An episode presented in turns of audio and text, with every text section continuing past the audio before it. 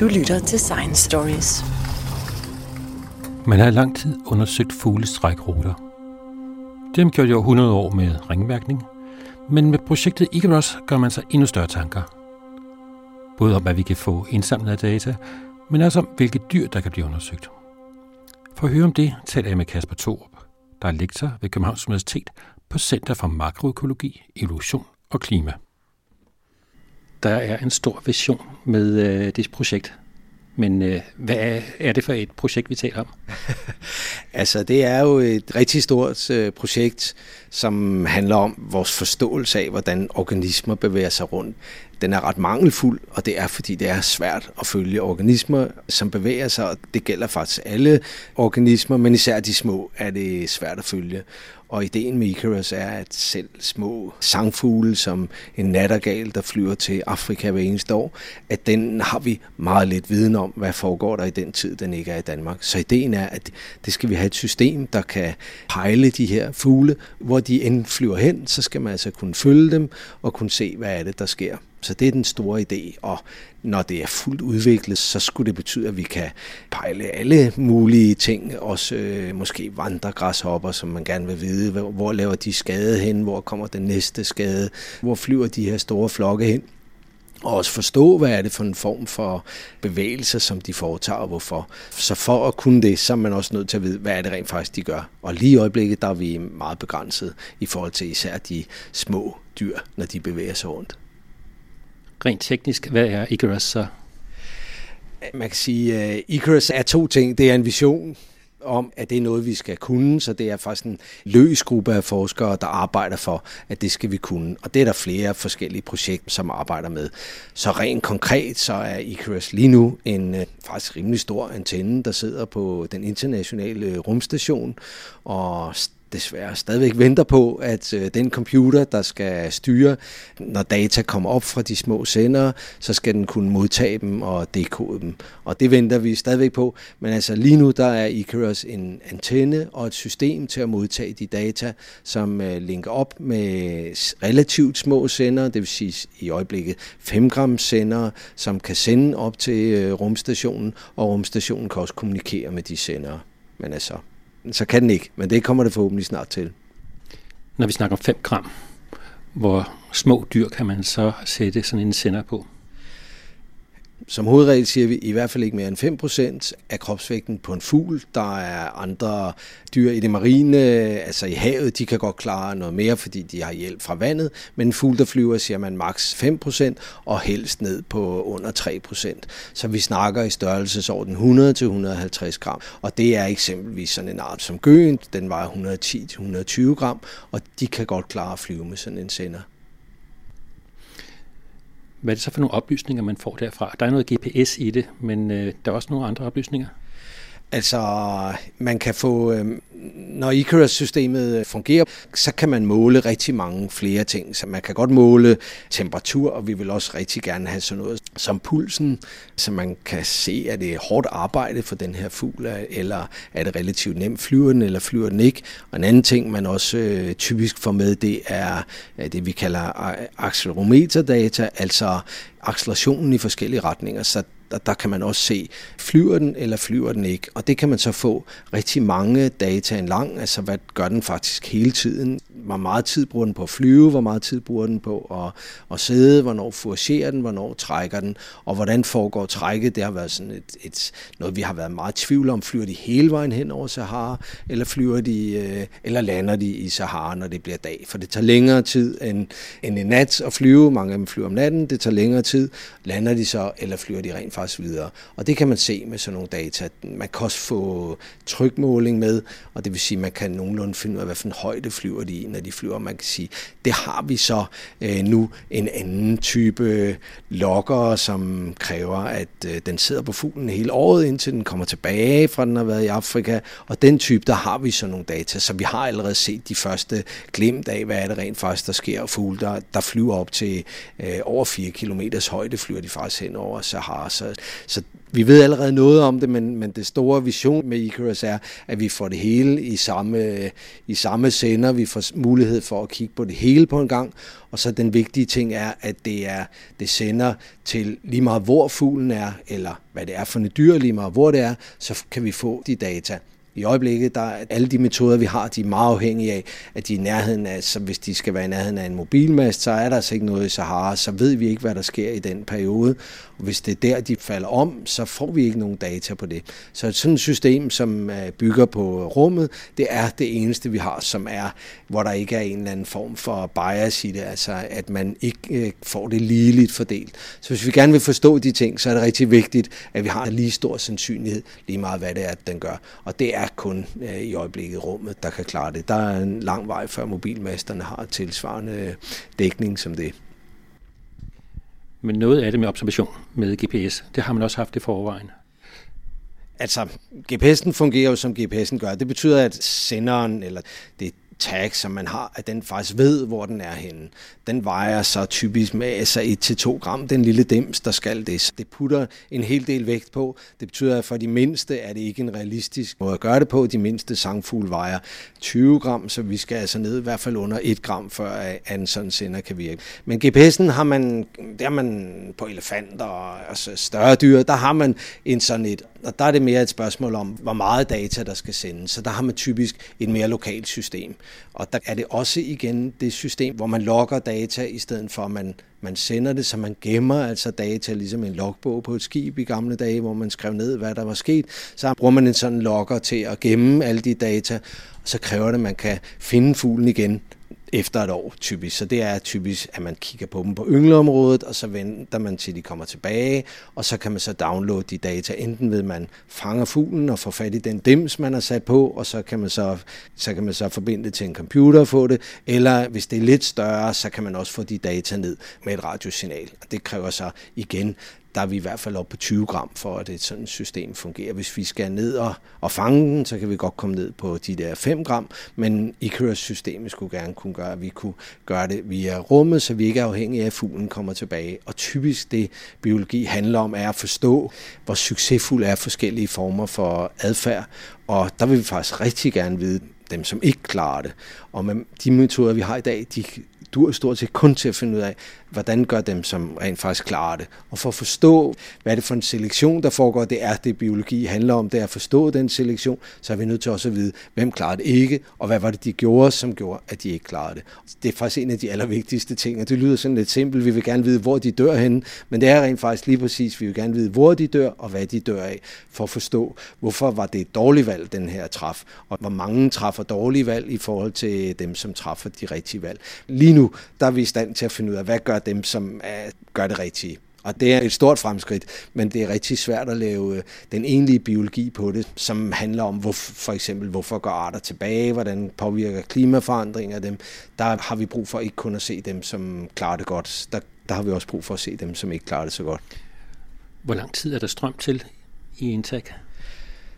Det er solpaneler, så der bliver ikke nogen øh, som sådan nogen begrænsning på dem. Det er, I praksis er der altid alle mulige ting, der går galt. Men man har også i dag med de større sender, der har man nogen, der har virket i over 10 år, som på Stork for eksempel, hvor man har set den samme stork flyve frem og tilbage til Afrika i 10 år. Så de varer lige så lang tid, som fuglene de lever, hvis det er fuglen, man sætter det på. Fugletræk, hvad er det egentlig for et fænomen?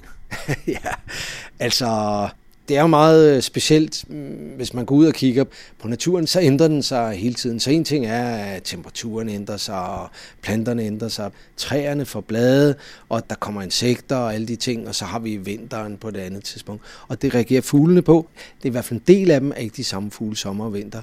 Og det særlige for fuglene er jo, at de kan flytte sig rigtig nemt. I modsætning til et pindsvin, det øh, kan ikke gå langt væk og blive fri. Så pindsvinet tænker, øh, jeg lader bare være med at lave noget hele vinteren. Fuglene, de reagerer typisk med at flyve væk, og en stor del af, af fuglene flyver faktisk øh, til Afrika. Stort set alle dem, der spiser insekter, så landsvalerne, som man ser, flyver rundt og fanger insekter om gården. Om vinteren, så sidder mange af dem nede i Sydafrika og nyder stort set den samme sæson, altså sommeren i Sydafrika med masser af insekter. Der sidder de, når vi har vores vinter. Og det er jo små fugle ned til 10 gram, som klarer det her hver eneste år frem og tilbage, og det er sådan noget, vi andre drømmer om at komme på safari i Afrika. Det laver de simpelthen hver eneste år. Det er ikke usædvanligt, at vores ganske almindelige løvsanger, de sidder i områder, hvor der er, er elefanter. De elefanter, der nu er tilbage i Afrika, dem, det er nøjagtigt sådan nogle områder, hvor vores løvsanger sidder.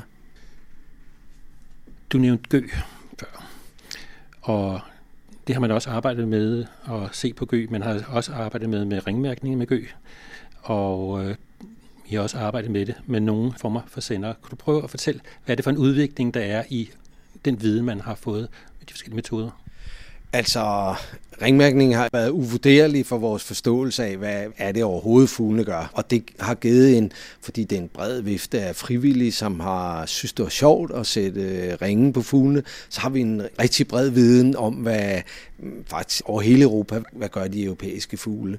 Men med gøen, der er det stadigvæk svært at få store mængder af, af data til at forstå det. Hvad er det, som gøen gør? Altså man, Forudsætningen er at vide, at gøen er altså redeparasit, det vil sige at forældrefuglene de lægger deres æg i en værtsfugl, det kan være en øh, rørsangerede eller en jernspurrede, og så er det sådan, at gøgeungen, den bryder sig ikke meget om, at der er noget, der rører ved dens ryg, så når der er det, så skubber den til det, og det betyder faktisk, at den skubber æg eller unger ud af reden. Så der er gøgen alene og bliver opfostret af den her øh, den værtsfamilie, som den er kommet hos. Og Det kan man så tænke, hvorfor forlader de den ikke? Men den har altså sådan et stimulus, som gør, at de tænker, det er vi simpelthen nødt til. Nå, men nu er gøen altså sådan, at den lever af, af insekter, og den lever faktisk øh, primært af øh, sommerfuglelarver, som så en anden del af den samme historie, nemlig at sommerfuglelarverne er giftige, og det kan unge ikke spise, så er det rigtig praktisk for gøen, at den faktisk øh, får nogle andre til at opfostre den, fordi det, den normalt spiser, det kan dens unge faktisk ikke leve af. Nu er det så sådan, at Gøen må specialiseret sig på sommerfuglaverne, fordi at den rent faktisk havde de her unger, så kunne det lade sig gøre, at den som voksen spiste en, en anden føde. Men den her gøgeunge, den skal jo finde insekter til at spise, og det øh, er der simpelthen ikke om vinteren, så gøen skal afsted. Og da dens øh, forældre de øh, har bare lagt det ikke, så er de faktisk selv stået af til Afrika, så må gøen klare det selv. Og derfor er gøen sådan en særlig ting at, at, at forstå, fordi den klarer alt det her selv. Den har simpelthen ikke sine forældre til at, at fortælle den, hvad, hvad det er, der skal ske, og den har heller ikke andre gøge, andre voksne gøge, den kunne følge med. Den flyver, øh, regner vi i hvert fald med om natten helt alene, så der er kun den selv, der skal finde til Afrika. Det gør, at den har været så rigtig interessant at, at studere, men den er ikke en nem art at studere og forstå på den måde, at der er en stor dødelighed af ungerne, og de er svære at finde, og de er faktisk svære at fange og ringmærke. Der er nogle øh, genfund, og vi ved, at gøen er væk. Vi ved, at de er i Afrika om vinteren, men nærmere end det har man ikke kunnet komme det rigtigt med ringmærkningsgenfundene. Og øh, vi har sådan en lille idé om, øh, der var for eksempel fra Danmark har der været to forårsgenfund fra Italien, og det har altid været sådan lidt af en gåde, hvorfor lige fra Italien. Så der har været sådan flere ting, vi har set, de flyver til Afrika, og så kommer de tilbage, og hvad sker der så? Det har vi ikke vidst så meget om, andet end at de sidder der og kukker i starten, fra starten af maj.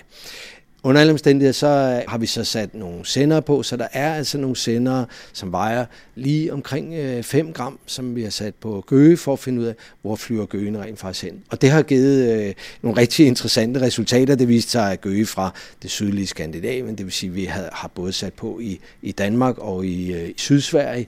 De fløj en ret fast rute til, først fløj de til omkring Polen, hvor de sad noget tid, så fløj de til Balkan, hvor de sad noget tid, og så øh, fløj de hen over Sahara og sad lige øh, i Sahelzonen, lige syd for øh, Sahara, øh, i primært i området omkring Chad. Så fløj de videre sydpå til øh, omkring Kongo, er nogen helt ned til Angola. Og så på tilbageturen, der fløj de op til Vestafrika, til Ghana og Elfenbenskysten, hvor de så sad noget tid, og derefter så fløj de op og sad kort tid i Italien, og fløj til Danmark og, og Sydskandinavien derefter. Og det gjorde de faktisk, øh, alle de individer på det tidspunkt, var det otte individer, vi fulgte som det første. Og de gjorde alle sammen, sådan, øh, havde næsten den samme rute. Og når man kigger på det, så ser det meget nemt ud, men faktisk så dækker de omkring halvdelen af Afrika, og Afrika er ikke så stort på et kort, men, men det er altså faktisk kæmpestort. Og hvordan de her øh, fugle, de bare sad med at, at følge den samme rute, og være så konsistent alle sammen, det slås vi med at forstå, hvordan det kunne lade sig gøre. Men under alle omstændigheder, så var det i hvert fald sjovt, at de endte med at flyve igennem Italien alle sammen, nøjagtigt som de to ringmærkningsgenfund, vi havde. Så det var ikke en tilfældighed. Nogle gange så er der tilfældigheder, hvor man tager fejl af et eller andet. Men her var det faktisk øh, fuldstændig øh, præcist, som det var. Så Gøen, den er en af dem, vi nu faktisk ved rigtig meget, og i forlængelse af det her har der været lavet tilsvarende øh, mærkningsprojekter i England. I England går Gøen rigtig meget tilbage, i Danmark går den også tilbage, men ikke lige så kraftigt. Og englænderne er rigtig bekymrede og tager sådan noget rigtig seriøst. Så de har mærket rigtig mange, og en af de ting, man har fundet ud af, det er, at, at Gøene tager, har to forskellige trækruter fra England, og den ene er der meget dårlig overlevelse for, end der er for den anden. Så det er i hvert fald ser ud som en medvirkende årsag til, at Gøen går tilbage. Det er altså i England, det er et spørgsmål om, hvad er det for en trækrute, de har, og det er simpelthen problemer på trækket, som gør, at de har det svært i, øh, i England. Hvad er det så for nogle problemer, der er ved trækket? Det ser ud som om, at det er meget tørt. Det er dem, der har fløjet hen over øh, den iberiske halvø, altså Spanien og, og Portugal, og der er de kommet på et tidspunkt, hvor det er rigtig tørt, og formentlig til, at de ikke rigtig kan finde noget mad. Og de skal bruge ret meget mad til at flyve hen over Sahara, altså ørkenen. Så der skal de, deres brændstof, og det gælder alle trækfuglene brændstoffer, det er, at de lager fedt, og de kan faktisk blive rigtig øh, øh, velnæret, rigtig tykke og, og fede. For en fugl er det ikke på samme måde et problem. Det er simpelthen brændstof, og på den tur, så kan den forbrænde det meste af det fedt, så den er slank igen, når den kommer på den anden side.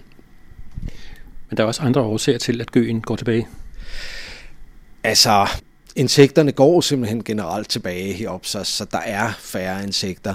Men derudover så er det også sådan, at, Afrika er ved at, at blive forvandlet til landbrugsland. Og typisk trækfugle er ikke i den, den primære regnskov, som det, man måske tænker på som det mest afrikanske. De er i noget forstyrret landskab, så, så det noget landbrug er ikke nødvendigvis et stort problem for dem. Men hvis man fælder al skov, og som man jo har gjort i Danmark, så det bliver marker på marker, og der, der stort set ikke er nogen træer, så er der heller ikke noget tilbage for dem. Og hvis man oven i det så bruger insektbekæmpelsesmidler og alt det, så, så gør det det ikke bedre. Men, men det primære er, at man fjerner skoven i Afrika og laver det til landbrugsland, og det gør man på en skala, som er vanvittigt stor og egentlig svært at forholde sig til. Det har vi gjort her for mange år siden, så, så vores natur og, og vores øh, fauna har vendet sig til det på den måde, og vi må også have set en nedgang, for der er ikke plads til lige så mange, når, man, når, de er ikke øh, i, i marker som sådan, men man er i noget mere naturagtigt på den måde.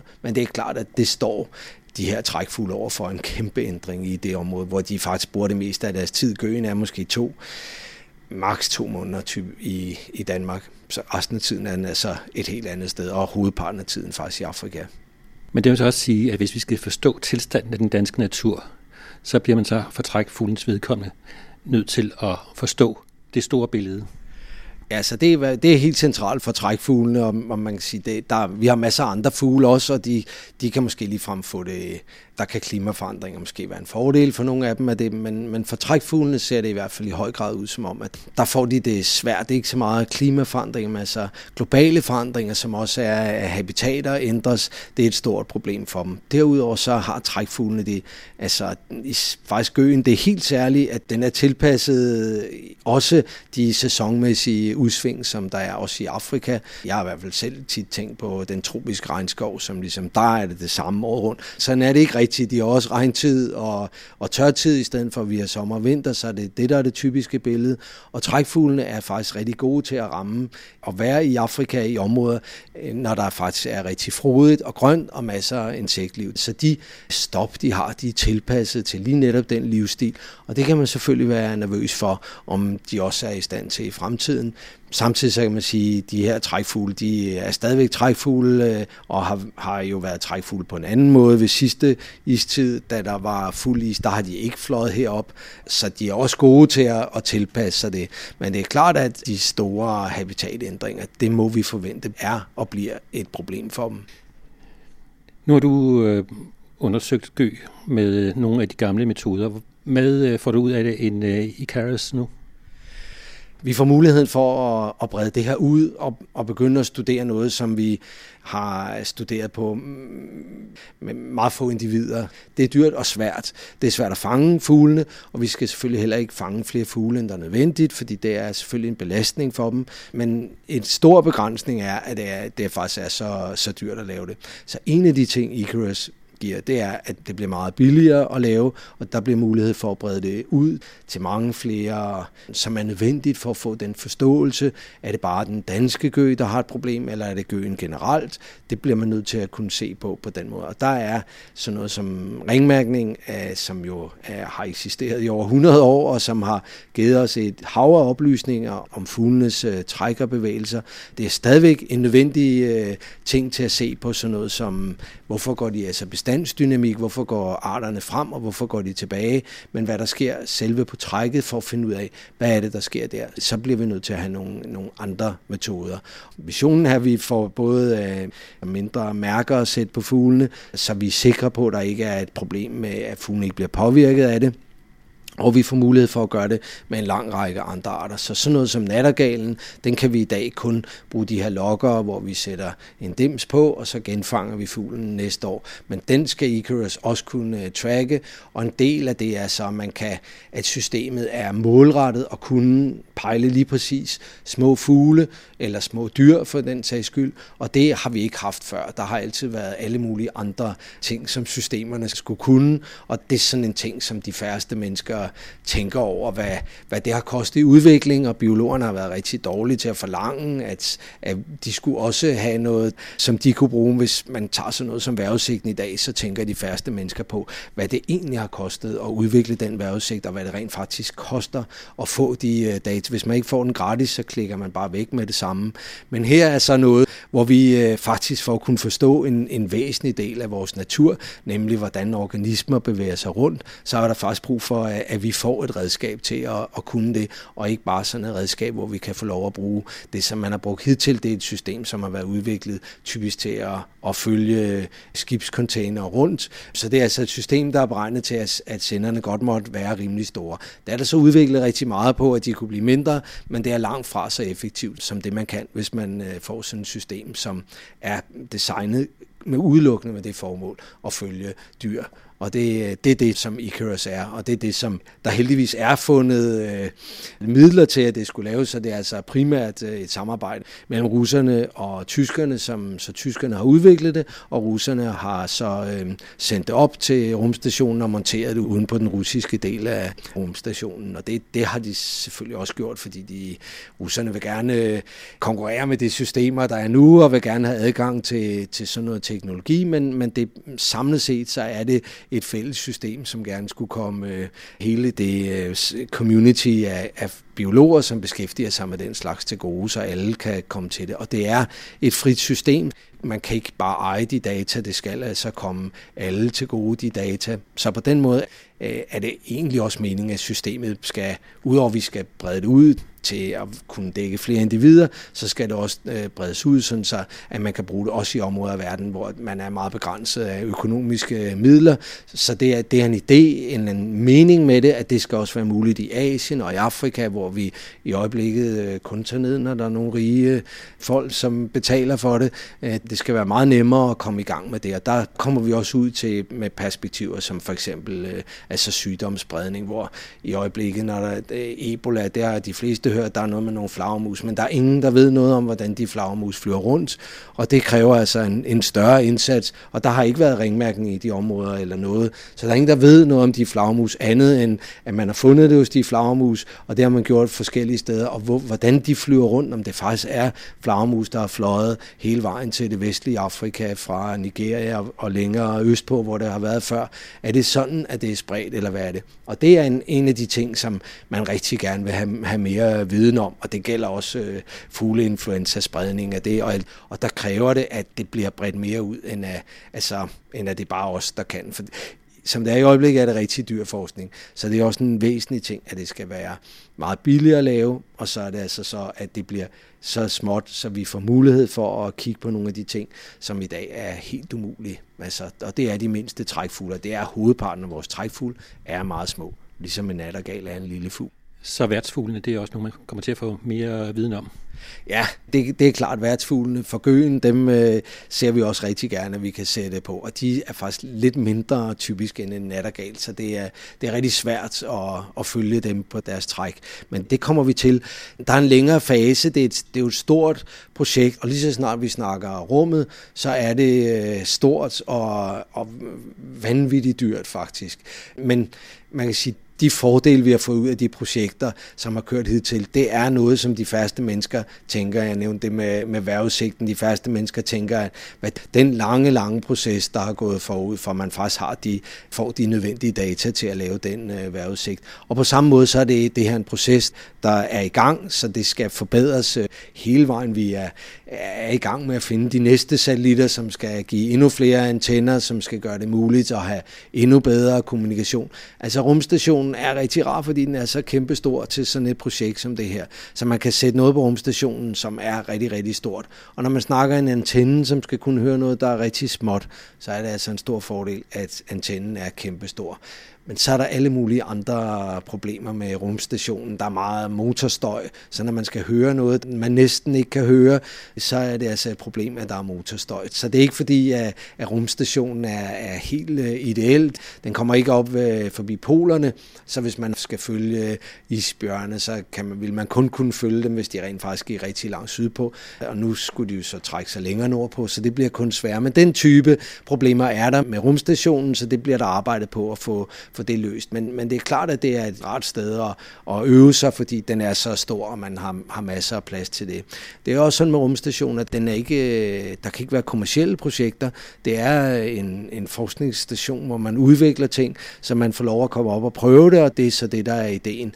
Og så skulle det gerne være sådan, at vi kan se, hvad, at det her, det er faktisk en måde, vi kan komme videre på. Der er masser af de ting, hvor vi gerne vil have en, hvor fuglene kan medvirke os som sådan en early warning. Vi vil kunne følge de her, både med sygdomsspredning og med sådan noget som vandregræshopper, som spiser afgrøderne, de ting, der har man vanvittigt meget brug for at kunne følge og sige, hvor er det, de kommer som det næste, er der noget, vi kan gøre for at forhindre dem i det, og der, med alle de ting, der er det, det første step, det er altid at vide, hvad er det overhovedet, de gør, og det er det første, vi får ud af sådan et system som det her. Du nævnte ringmærkning, og det har vi stadigvæk brug for. Kunne du prøve at komme lidt nærmere ind på, hvad er det, ringmærkning stadigvæk kan? Altså, ringmærkning har givet rigtig mange oplysninger om, hvor fuglene flyver hen. Det er faktisk der, vi har vores hovedparten af vores viden om det. Men så en ting, som ringmærkning øh, stadigvæk er uvurderlig til, det er faktisk at kunne kigge tilbage. Og vi er jo nu i dag rigtig interesseret i at finde ud af, hvad er der sket af ændringer. En ting er at finde ud af, hvad der er sket af ændringer, men ændringerne vil vi gerne kende, fordi vi vil gerne kunne sige, hvad kommer der til at ske i fremtiden. Så det første skridt til at finde ud af, og til at blive god til at forudsige fremtiden, det er faktisk til at kunne se, hvad er der sket i fortiden. Der giver ringmærkning faktisk, fordi det har øh, kørt i så mange år, det giver en mulighed for at kigge tilbage i tid. Og så de her nye metoder giver i forhold til trækket, så giver de en mulighed for at, at ligesom se, okay, det er sådan her, de gør, men, men det vi så har set tilbage i tiden, hvad har det så betydet? Er der sket nogle ændringer? Har der de været nogle andre steder tilbage i tiden? Så på den måde er det en, en værdifuld øh, kilde til det. Men man kan sige, at den vigtigste ting, som ringmærkning giver i dag, er især, at vi kan kigge på sådan noget som overlevelse hos fuglene, det vil sige, hvis vi skal finde ud af bestandssvingninger, bestandsdynamik, hvorfor går de frem, hvorfor går de tilbage, så er vi nødt til at, at kende en, nogle individer for at se, hvordan går det med dem. Og det er ringmærkningen en helt øh, unik metode det, til forstå på den måde. Det, det man får ud af ringmærkningen er, at man kan kende det samme individ.